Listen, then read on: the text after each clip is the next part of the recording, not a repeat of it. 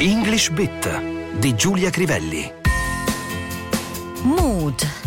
The queen I knew, she was always laughing, except when she was in a bad mood, or angry, or talking about the Irish.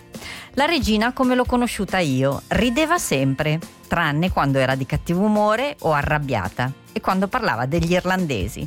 Tra i molti articoli dedicati alla regina Elisabetta, oltre un anno dalla scomparsa, ce ne sono alcuni del New Yorker. La prima parola che ci interessa del titolo di uno di questi articoli è mood, umore, ma anche atmosfera, spirito. She's in a good mood today. Oggi è di buon umore. He's always in a bad mood. È sempre di cattivo umore. Some addicts suffer violent mood swings if deprived of the drug. Alcune persone con una dipendenza da stupefacenti soffrono di violenti sbalzi di umore quando non hanno a disposizione la loro droga. I'm just not in the mood for a party tonight. Stasera non sono proprio dell'umore giusto per andare a una festa. He was in no mood to be polite with visitors. Non era dell'umore per essere gentile con chi veniva a fargli visita. The mood of the meeting was distinctly pessimistic. L'atmosfera dell'incontro era decisamente pessimista. The movie captures the mood of the interwar years perfectly. Il film coglie perfettamente lo spirito degli anni tra le due guerre mondiali. Mood altering substances sono le sostanze in grado di alterare l'umore. Moody significa umorale. Moody people are very difficult to deal with.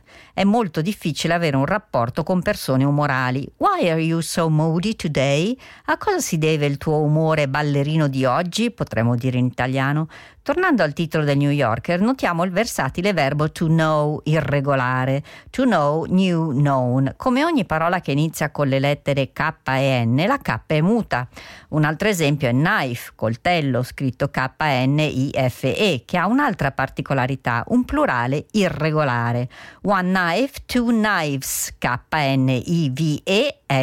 In questo caso sono le due lettere finali F ed E a dover attirare la nostra attenzione. One wife, W-I-F, two wives, W-I-V-E-S. Del verbo to know ricordiamo molti idioms. Before you know where you are, che significa in fretta. We were whisked off in a taxi before we knew where we were. Ci trovammo in un taxi senza nemmeno capire come. Be not to know spiega una colpa inconsapevole. I'm sorry, I called you when you were in bed. Don't worry, you weren't to know. Scusami, ti ho chiamato mentre ancora dormivi. Non preoccuparti, non potevi saperlo. Poi c'è for all you, I, they, know, molto simile a un'espressione che, che usiamo anche noi. She could be dead for all you know. Per quello che ne so, potrebbe essere morta. Un'altra espressione gemella tra italiano e inglese è to know something as well as I do. You know as well as I do that you're not being reasonable. Sai bene quanto me che non ti stai comportando in modo razionale.